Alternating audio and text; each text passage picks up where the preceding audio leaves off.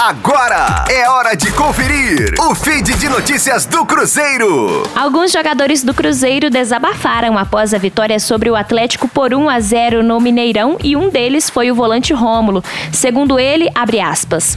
A gente trabalhou com a boca fechada. Do outro lado, eles falaram bastante, né? Mas graças a Deus, com trabalho, dedicação, humildade, pensando só na gente, vários meninos jovens com a pressão de um clássico nas costas, temos que comemorar e saber que não construímos nada ainda. O caminho é longo, estamos construindo objetivos aos poucos. Fecha aspas.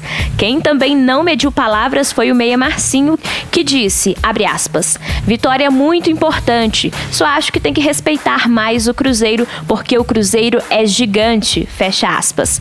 O Atlético era o favorito no clássico diante da boa campanha no Campeonato Mineiro e um investimento muito maior para a temporada, mas a Raposa conseguiu encaixar um bom jogo e venceu por 1 a 0 com gol de Ayrton.